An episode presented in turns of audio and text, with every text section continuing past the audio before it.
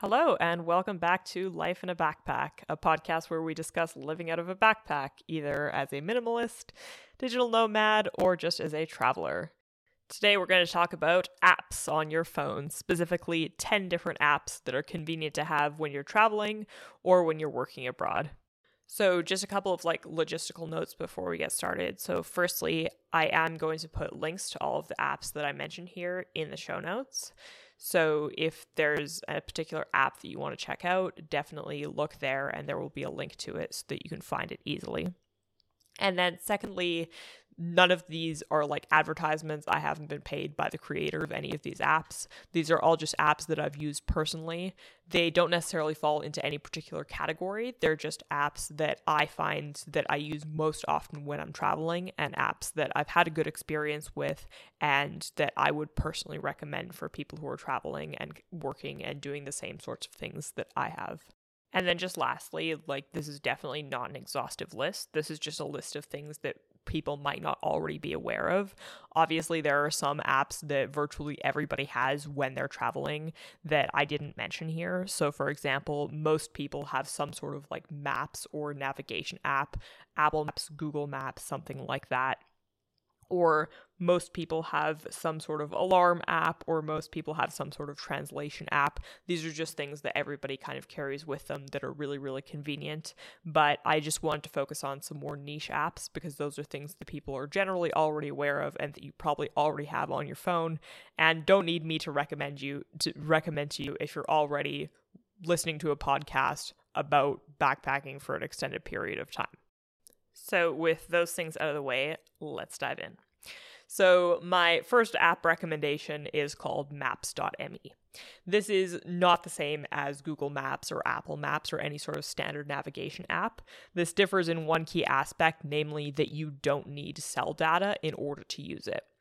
So basically, the way this app works is you download it, and then when you go into the app, you can download particular regional maps within the app itself. So, for example, let's say you're going to Beijing, then before you go to Beijing, you would go into this app and you would download the apps for, or, or download the maps, sorry, for Beijing, and then you would have access to those maps even if you're offline.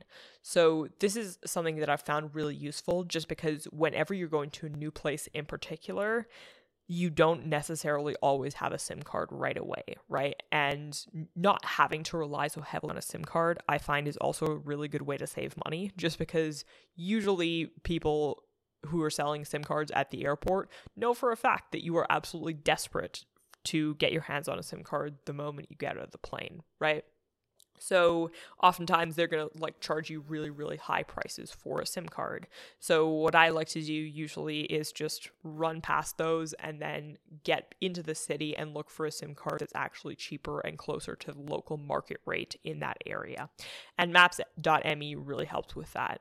It is a completely free app. It's one of the first ones that I started using and it's just good for finding places and like orienting yourself initially. The other thing, obviously, that can often happen is sometimes you be in a place where all of a sudden your connection just kind of craps out on you. And when you're in a place that's already completely unfamiliar to you, it's like majorly inconvenient to lose yourself somewhere in a city. Or you might find yourself, like the night of your arrival, looking for your hotel or maybe even just looking for the SIM card store. So, Maps.me, as you can imagine, as an offline maps app, isn't entirely perfect. In particular, sometimes it will have to think for a minute to figure out where you actually are, simply because you're not connected to any sort of cell network. But with that being said, I have found it to be by far the most reliable offline maps app and definitely miles better than just having to look around or trying to like navigate on your own. And it does have a lot of like the convenient features that come with regular maps apps. So it will have like a database of businesses, for example. So if you're going to like the Westland Mall or something like that, and you type in Westland Mall in Google Maps, it will know where that is, right? It, and it'll know what the address of that business is. And maps.me doesn't have necessarily every single business. I wouldn't say its database is as extensive as something like Google or Apple, but I definitely have found it to be quite extensive, uh, considering the kind of app that it is. The other thing that kind of limits it a little bit is that you do need to download the map before you actually go on uh, go to a particular place. So it's not like you download the app and all of a sudden you have the entire world at your fingertips. So this is like a bit of an inconvenience, but is actually also a plus because you don't need to use all of that storage space, right? It does use on the order of I would say like a couple of hundred megabytes um, per app for like a particular city that you're going to. So you can imagine if you're storing the map for the entire world on your phone, that's going to take up quite a bit of storage space. So it's an inconvenience to not have the entire world on this app already downloaded, but it's also convenient in terms of storage. I think most people have somewhat limited storage on their cell phone. And so, what you do need to do before you go to a particular place is to download the app, is to download the map for that particular city or that particular region. It does cover places outside of cities. So, it's not like if you're going to a place that's like somewhat outside of Beijing, it's not going to cover that. It definitely will. But sometimes you'll need to download multiple maps in order to get the entire region. So, just something to remember if you do plan on using this app if you're sitting at the airport, a good thing to do while you're trying to kill time waiting for your flight to start boarding is to just make sure that you have the map downloaded because the most frustrating thing is getting to the city and realizing, oh crap, I forgot to download the map and this is a weird clunky airport where there's like absolutely no Wi-Fi or anything like that because that, you know, defeats the purpose of having the the Maps app in the first place. So definitely make sure that before you're going on a trip, you have those maps already downloaded so that you can get there and just kind of go ahead and get to where you need to go. The second app recommendation is Sygic Travel. And to the creators of Sygic Travel, um, I'm very sorry if I'm mispronouncing the name of your app. This is my best attempt, but it's spelled S Y G I C Travel. So they have a free and a premium version. I usually just use the free version, but this is probably one of the most underrated apps that I've ever come across. And to be quite honest, it was like the main inspiration for this episode. Like half of the reason why I'm doing this episode in the first place is to just promote Sygic travel. And again, this is not an advertisement. This is purely just like my enthusiasm. So Sygic travel is basically something that you can help to like that allows you to plan out your travels within a particular city. So it has like a database of the different sites that you can see in a particular city. So like for example, it will have like sites like, you know, churches or like like monuments or anything like that, museums. Uh, in a particular city, and you can choose the places that you want to go to. It will also have like a limited database of things like accommodations and restaurants, but you can definitely also like put in the place that you're staying at. And it will basically create the most efficient route for you and how you should take that route. So it'll say, like, hey, you know, you should go to from your hotel, you should walk for 15 minutes and go to this museum. And then, oh, yeah, right in the area, there's like this statue that you wanted to see. And then, oh, yeah, there's this like memorial over here and things like that, right? So that you're not like running around the city trying to get from one place to the other and so it automatically looks at things uh, or looks at what's like geographically the closest and will create an order of sites that you want to see in the city that makes the most geographic sense but that is not all this app does though i find that that is brilliant idea i'm not sure why it is that there aren't more apps like this because it really helps to know what's nearby, right? So, like, especially in these places that have like really dense amounts of like sites that tourists want to see. Oftentimes, the different sites will just be like less than a 10 minute walk apart. And so to know, like, oh, yeah, like this statue is just like, you know, a five minute walk from where I am right now, I'd better hit that and then, you know, work on this different area of the city tomorrow. That's like really convenient. The other thing it'll do for you is tell you like how much time it will take. So you can decide like between any two particular sites, you can tell it whether you want to walk or whether you want to drive, and it will create time estimates. And you can also tell it things like, you know, how long how long of a break you want, or like how long you want to spend at a particular site, and things like that. I usually like to budget a little bit more time in between, but it will help you to get a sense of how long it's going to take you to see all the things that you want to see in a particular city and or like if you have a set amount of time that you're going to spend somewhere and like that's your time budget it will help you to prioritize the things in that city that you want to see the most right? So for example you can go to a city and say like oh well you know these are the 10 sites that i want to see and well you know like i want to walk between these two sites and then take a taxi between these two sites and so on and so forth and it'll say, okay, well, you know, these 10 sites are going to take you a total of like 13 hours or something like that to see. And then it also has a calendar feature so you can say, okay, well, you know, on Thursday the 17th, I want to go to this place. And then on Friday the 18th, I want to go to like all of these places and so on. So you can definitely also plan like between days. The other thing that this will do is it will show you information about the particular sites that you're going to see. So, for example, like let's say you're going to a particular museum, you can click on that museum and it will tell you everything you need to know. So, usually it'll link to its official website or the Wikipedia page or things like that. It'll give you like a brief overview of what the significance of that site is so that if you're not sure, where whether you want to go see it it will tell you like why it's significant and what the history of it is in like one or two like brief paragraphs. And they'll also give you things like for example the opening hours and the admission cost and things like that. So like especially if there's like different admission costs depending on what you want to see it will tell you that. It will also tell you like whether there's guided tours and like what language what languages those tours are available in and it will sometimes even like link to companies that are like offering tours for those particular sites. So that I also find very useful because I'm the kind of person that can sort of like go to Paris without seeing the Eiffel Tower, right? Like I'm just looking for things that are kind of good bang for buck and maybe where I can go on a tour that's like a small group of people, things like that, right? So oftentimes I make decisions not necessarily based on, you know, like this is the major touristy thing in this city and I'm going to see this no matter what, right?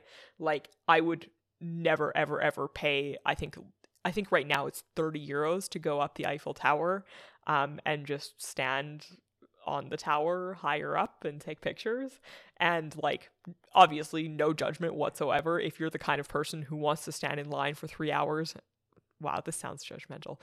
Um, no, genuinely, no judgment. I think that you know, when you go on a trip, it should be well and truly exactly what you want to do and no more and no less than that. So, yeah, like if you if it's worth it to you to stand in line and then go up the Eiffel Tower and pay 30 euros to do that, probably 40 euros by now since it's it's it's been almost 10 years since I went there um, and I made the mistake of going up, um, which is how I know this. But yeah, like if if you're that kind of person, then that's great. But I'm the kind of person who just says, okay, well, what are some cheap museums that I can go to? Because I find that you can when you're when you're going to different places, you can never really know whether it's going to be good or bad until you're there, right? So, for example, in the TV show Friends, there's one episode where one of the characters talks about going to this like antique button museum. And I think that's kind of the perfect example, even though it's made up. Um, like a button museum isn't something that would be very appealing to a lot of people. It's a very sort of niche place, but once you're there, it can actually turn out to be like really really interesting. And then on the flip side, a lot of these major sites that people talk about like you know, the Eiffel Tower or the London Eye or things like that can turn out to be the most expensive and tourist packed bummers ever, right?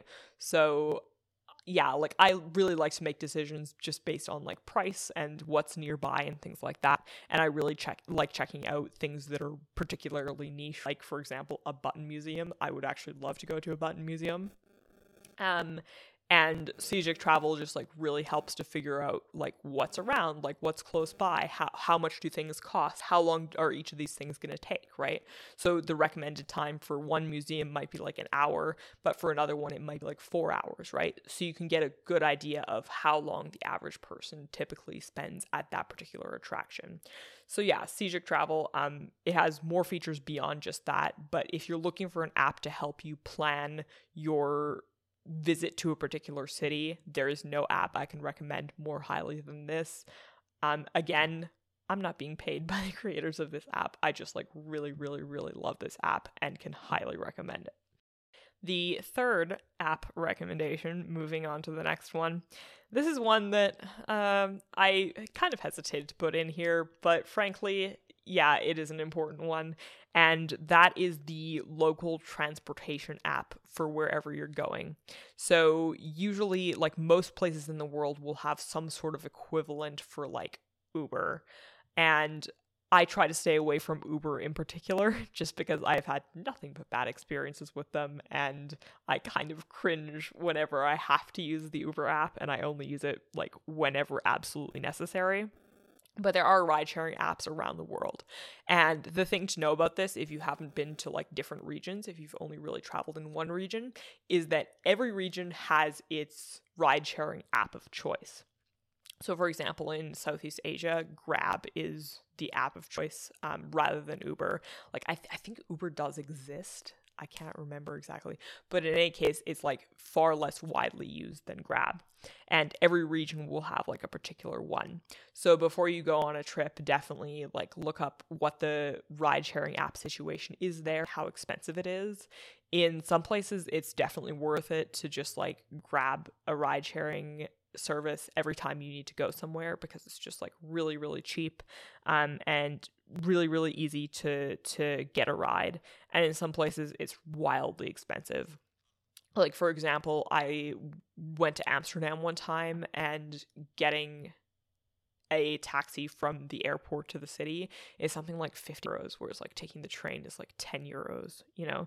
So it really depends on where you're going but at the very least, having it as a backup is really, really, really useful because eventually you will find yourself late for a flight, late for a train, late to get to a particular meeting with somebody, something like that. So, or just in a situation where you know, maybe you're sketched out or you don't know where you are and you just would really prefer to get back to your accommodation as soon as possible.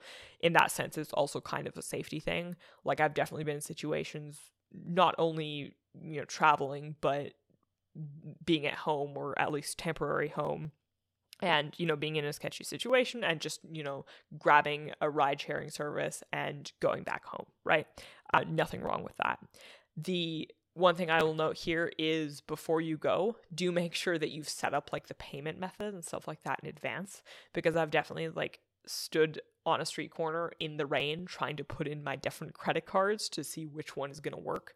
Oftentimes, like, they won't accept particular credit cards or like they will only accept like Google Pay or just something weird like that. I'm not sure what it is about ride sharing services that makes them a little bit more picky about what methods of payment they accept.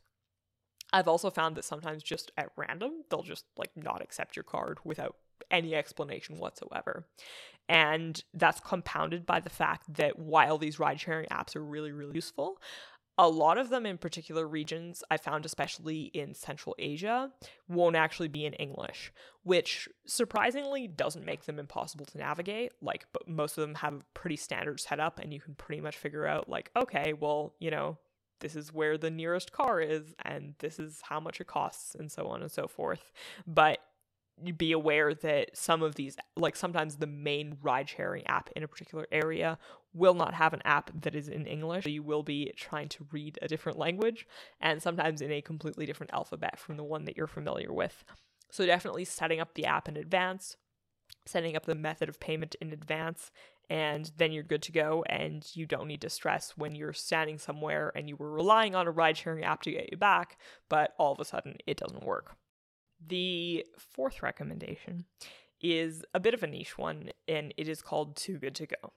This is not explicitly a travel app, but nevertheless something that I often use. It's primarily in use in Europe and North America. I've never tried using it anywhere else, but it's not available worldwide. But definitely a useful one for me, regardless, and one that I keep on my phone all the time. So, the general idea behind Too Good to Go is that when a restaurant or other food related business, like a bakery or something, has leftover food at the end of the day that they need to get rid of, they will put bundles of food on the Too Good to Go app and you can purchase these bundles of food at a discount. So I think in theory it's supposed to be like a quarter of the original price.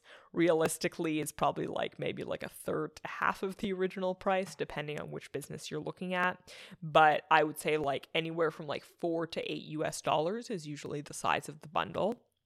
And you can book a particular bundle and select a time, usually close to the end of the day for that business, like close to its closing hours. And you'll usually have a window between like an hour and three hours to go to that business and get your bundle.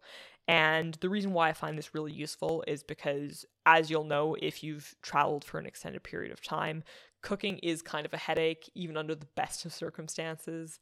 Sometimes you will have like a kitchen and stuff, but nevertheless, like whenever you can get restaurant food for like really, really cheap prices, it is really convenient to have that, especially in areas of the world where food is already more expensive. And definitely Europe and North America check out more than any other place.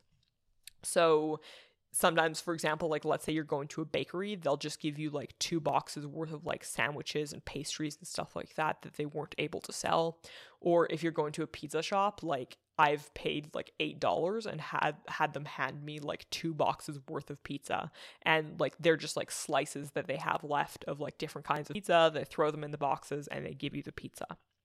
So this also is not exclusive to traveling. Like if you're just like based somewhere permanently and you want to save a bit of money on takeout food, this is just like a really good money saving and time saving um, app to have. But definitely, yeah, when you're traveling. So, Too Good to Go, again, something that I would recommend probably like downloading in advance just to get a feel for how it works. But something that I found to save me a lot of money and time. And not only that, but you don't need to look for food three times a day because they'll typically give you like a pretty generous amount. Like they're not going to give you like one sandwich, like they're probably going to give you like a you know like a couple of boxes worth of food. Um they also have a rating system, so typically the ones that are rated higher obviously are the ones that are best value for money because people almost exclusively rate based on that. So if you just like look for the ones with the higher ratings, those are the ones that are just generally going to give you the best bang for buck. So, Too Good to Go can also recommend that. The fifth recommendation, halfway through, I have is Adobe Scan or some sort of similar scanning software. Again, not explicitly a travel app, but one that I found myself using quite heavily when traveling. So basically, the idea of this is in the name. It's essentially a scanner that is on your phone. So whether it be like your birth certificate or your passport or like immigration documents or anything like that that you need to have with you, um, this is an app that will allow you to basically take a piece of paper, sign it, do whatever you need to do, and then scan it and it's different from a photo so it actually will take like proper scans of your documents rather than just like yeah here's a photo of my like crumpled up piece of paper. Will you accept this? Like it does actually look like a proper scan. So if you need to submit a document or you want to have a backup of something just in case this is a really really useful app to have. Again adobe is not the only one. There are also other scanning apps but adobe is just the one that i've found to be particularly useful. It's the one that um, I find is like the most flexible and that I use the most. So Adobe will let you export the scans you've taken. You can either like create a direct link to them or you can email them to yourself or you, you know there's like a couple of other download options. And I think that like whenever you're traveling it's just a good idea to have certain documents backed up on your phone. Definitely if you lose your passport, having a backup of your passport in the form of a digital scan will massively help your country's consulate help you get a new passport or even sometimes you know if you like lose your visa and you need a new copy of your visa hope that never happens to you or anything like that just having a scan of that document will sometimes get you through and in some particular cases like definitely not in the case of a passport. Like, please do not try to board an international flight with just a scan of your passport they will not let you on the flight. But for other things, sometimes they'll just let it slide if you just have a scan of it. So, for example, I use student ID a lot in order to get discounts on stuff like that, stuff and things like that. So, when you're at a particular business and you've forgotten your student ID, just like having a scan of it is usually enough for businesses to accept it and to give you the discount, depending on who's at the counter. Um, but yeah, Adobe Scan definitely a convenient thing to have, even if you're just trying to kind of minimize your paper trail and sort of digitize some of your old tax documents and things like that outside of the context of traveling. This is a really, really handy app to have. And again, something that is completely free. The sixth recommendation goes back to transportation, and that is BlaBlaCar. So, BlaBlaCar is something that most Europeans will be aware of, and I imagine will be pretty big fans of. So, BlaBlaCar, you can think of it as long distance Uber. And again, it's used particularly in Europe. So basically, if somebody is taking a trip from one city to the next, they can put their trip on BlaBlaCar if they have an extra seat or several extra seats in their vehicle, and they will offer that seat to you for a particular price. And usually, people just do this because they want to cut down on expenses like gas and things like that. So basically, you purchase the ride from them at whatever price they're charging, and then you arrange with them to be picked up somewhere in the morning and then you guys go from city A to city B and this is like a completely private person in their private vehicle and then they drop you off wherever you want to be dropped off or like usually they'll specify an area where they're okay with dropping you off and that's pretty much it. So, yeah, like very similar to Uber except between cities. And I found this to be really useful for a few reasons. So, firstly, budget, um, especially if you're traveling in a more in a, in a more expensive place. Oftentimes, this will be a relatively cheap transportation option, especially if you don't want to take a really, really long and complicated route. So sometimes you'll be finding yourself stuck between, like, oh, well, you know, like I could fly, but that's going to cost me like $400 last minute or also I could like take the bus, but also buses are like very long and very painful. And also I have to transfer from one bus to the next here, and it's to take me like 15 hours to get there. And, you know, like even a single hour on a bus is not a pleasant experience, right? So oftentimes I find this by far exceeds the bang for buck value of any other method of transportation especially if unfortunately the trains are expensive that day and especially last minute because a lot of drivers do post their rides last minute. So, kind of that like last minute increase in fares isn't as applicable for for BlaBlaCar. And I'm the kind of person who just kind of wakes up in the morning sometimes and says, "Okay, well, I'm getting a bit tired of this place, so I'm just going to go somewhere else now," which kind of bites me in the butt sometimes in terms of my budget because, you know, last minute train fares like sometimes there will be a route that normally costs 50 euros but if you're wanting to travel like a day of or the next day it's going to be more like 250 euros. So BlaBlaCar is a really good way to avoid that. The other thing is just like it's more comfortable and comfortable depends on the person. Like you know some people are ridiculously uncomfortable sitting in a stranger with their car and because this is a private individual you know their driving habits aren't always perfect um, and that's not something that you like like sometimes people just like aren't comfortable with that arrangement right? And that's like totally fair.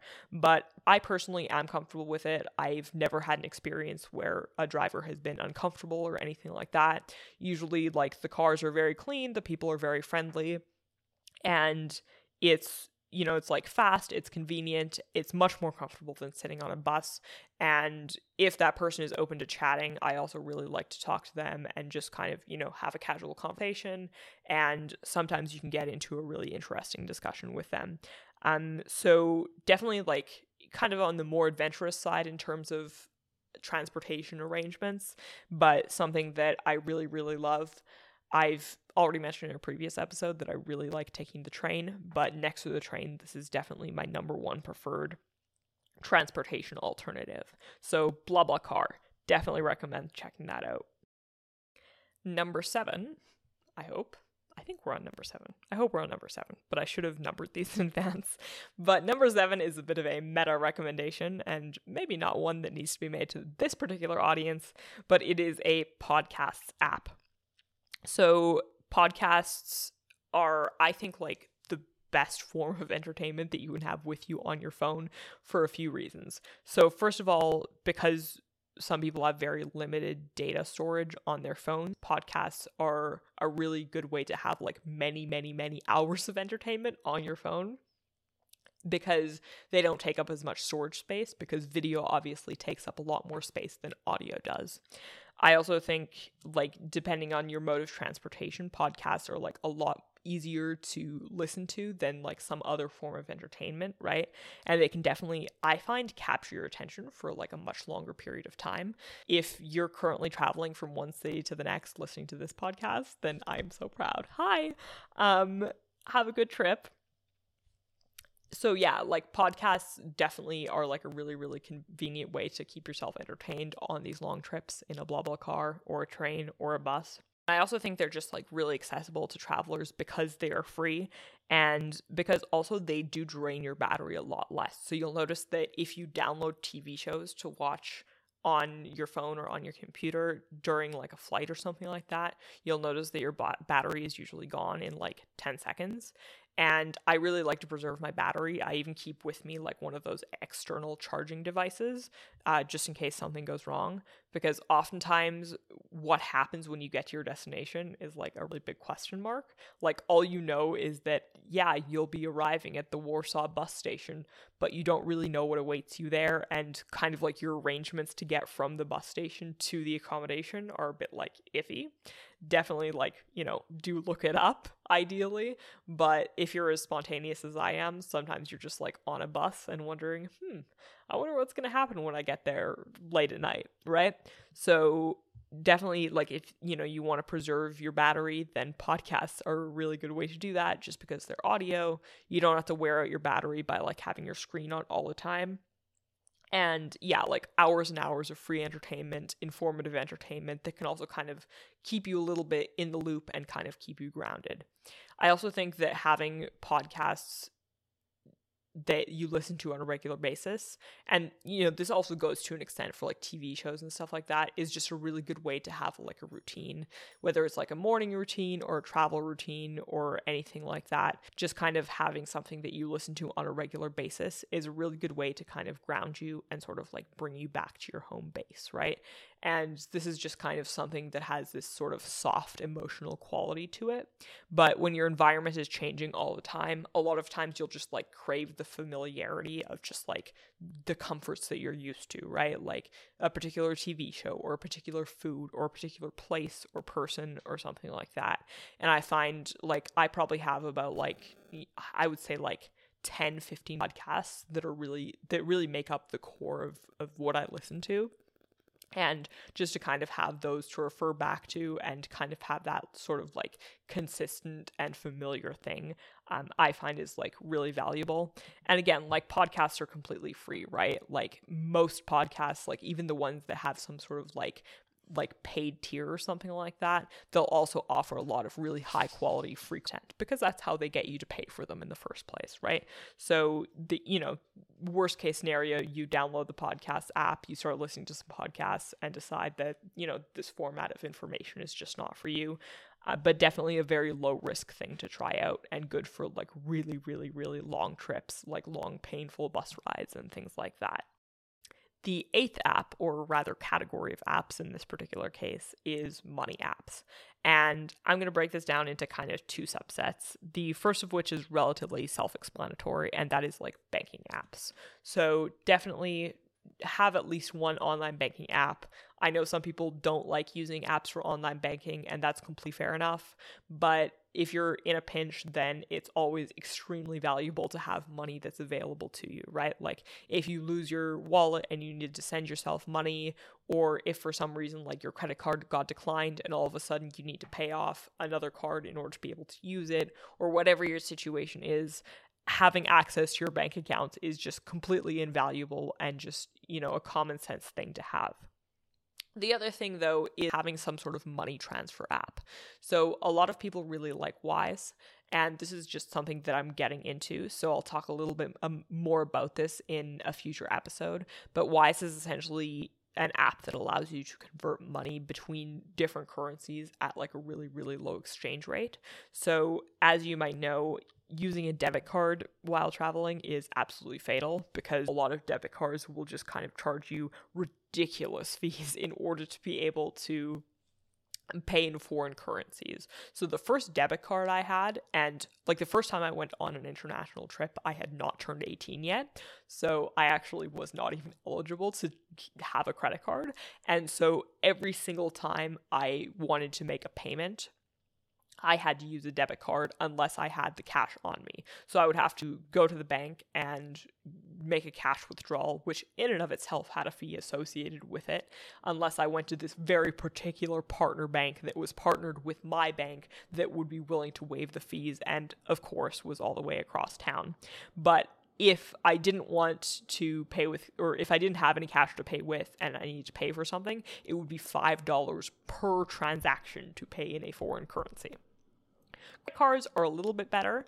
Um, definitely is like a side recommendation. There are credit cards that have very low or no foreign exchange fees, like ones that will ch- will charge you the market rate without with no markups. But a lot of credit cards will have pretty substantial markups when you're going from one currency to another. So, regardless of the particular app that you're using, definitely find one that you feel has a really, really low or or at least an acceptable to you currency exchange rate. And don't use a credit card that you have that you know has like a really really bad exchange rate.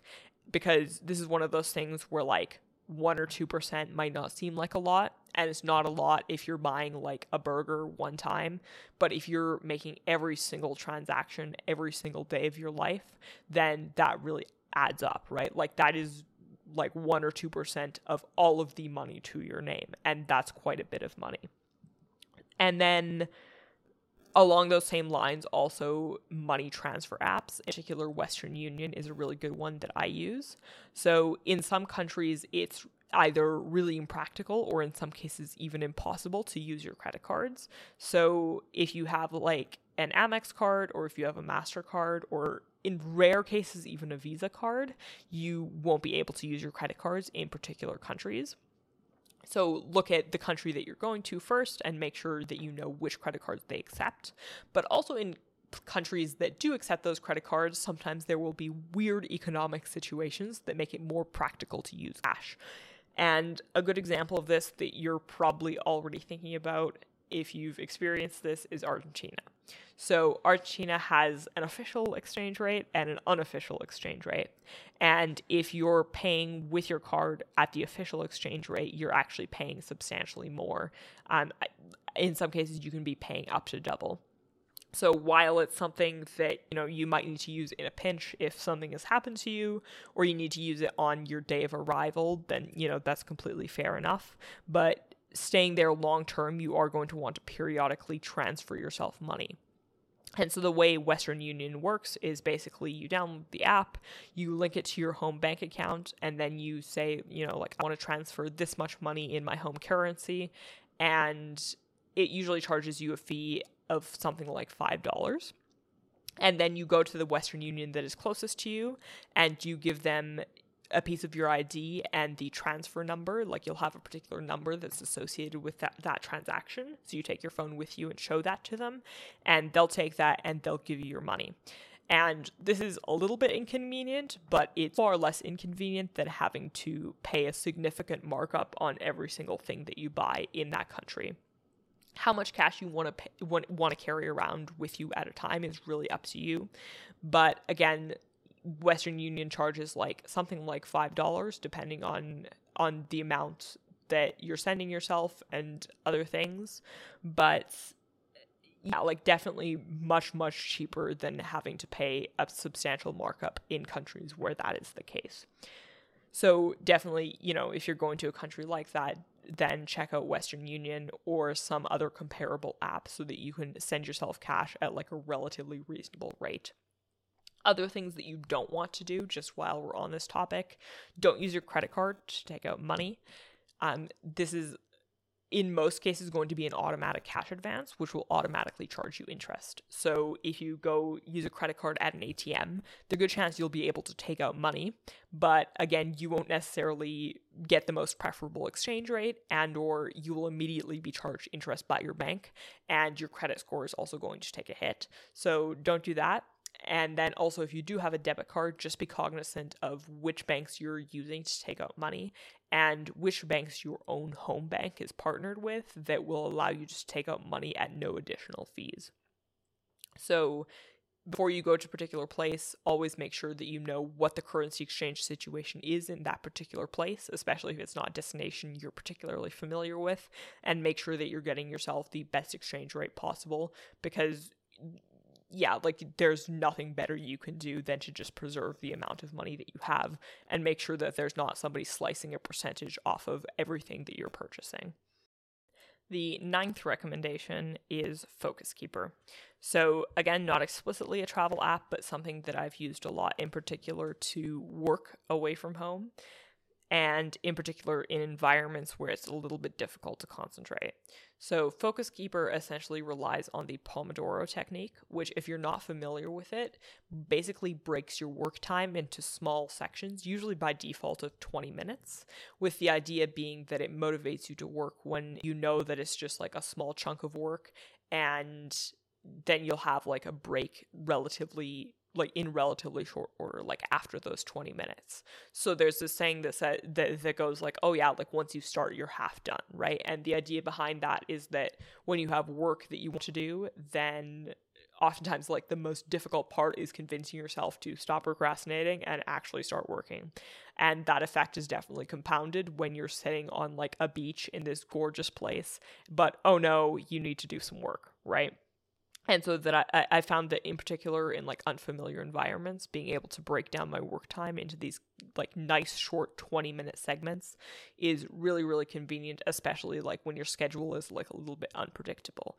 So basically it's a timer and you just like press start whenever you're ready to start and you can customize the cu- customize the amounts of work time and break time that you want to take and then you can specify the amount of time within your entire work session. So for example you can say like oh well you know i want to do 20 minute work periods it and have five minute breaks in between for a total of three hours or something like that. And basically, you start, and then it rings a bell when your 20 minutes are over and tells you to take a break. And then after your break time is over, it tells you to come back and keep working. So definitely like a really simple concept for an app. I'm pretty sure Focus Keeper, the particular app that I use, does charge an annual fee, but it's like really, really low. Like it's like less than a dollar per month. But regardless, there are like plenty of Pomodoro style apps that are on on the App Store if you want one that's free. They all basically work the same way. I just like the user interface of this particular one. Again, this is not an advertisement. This is really just what I'm familiar with. Um, so yeah, like that's just the one that I prefer. I don't mind paying like the six dollars or whatever it costs per year, and definitely like doubles my productivity easily. Like I have a very very difficult time just sitting down and saying, oh well, like I'm gonna do three hours of work now, especially like in an unfamiliar environment that's like really stimulating where you see the beach and think, oh, I really want to go to the beach, right? So something that's just like really handy, both when you're traveling and when you're not traveling to help you focus. And then the 10th and final recommendation is a wallet app, in my particular case, Apple Wallet. So, this is maybe not the sexiest of recommendations, but it is something that I found to be really important to have. And I actually didn't use it for like the first few trips that I took, just because I found it to be like very redundant. Like, why would I want to have a digital credit card when my credit card is right here in my phone case, right? But I think that this is a good all around backup to have because it's not just a place like to put cards, which is helpful in and of itself. Like if you lose your credit card, then you can basically just like tap your phone and use it as a card. Um, be aware that there is limited capacity to that when you are in in a different country and sometimes either like your banks will lock your cards if you don't use the physical card for long enough or sometimes there's a limit to how much you can tap your card but it's definitely a good backup to have in case you do lose your wallet. and also just keeping your phone and wallet separated is always a good idea. But this is also a backup for other things. So, for example, you can have rewards card in it if you have any like rewards cards that you use, particularly things like airline rewards cards and things like that. But it's also a place where you can put boarding passes. So if you check in online, which you probably have if you've taken like budget flights, it will always give you several options as to what format you want to have your boarding cards in. I usually choose two different formats. I choose the email and then I choose the boarding boarding pass that goes into the Apple Wallet. And even if you plan to print out your boarding pass or even if you plan to use the one that you get by email, just having a digital one there in in your digital wallet is a really really good thing to have because, you know, very hard to board your flight if you don't have a boarding pass. And then you can even have, so for example, during the pandemic, it was possible to, def- depending on what country you're from, it was often possible to put your vaccine pass in there. So you have your vaccine pass, and sometimes it's even possible to have um, immigration documents and things like that. So definitely a good thing to have just as an all around backup and not something that's like just to have your credit cards in a different format, but also like other travel related documents. It's kind of a one stop shop for digital backup. So, regardless of whether you use Apple Wallet or um, a different type of wallet, I think definitely a good thing to have. And also, just again, a completely free thing to have, right? So, not a huge downside to trying it.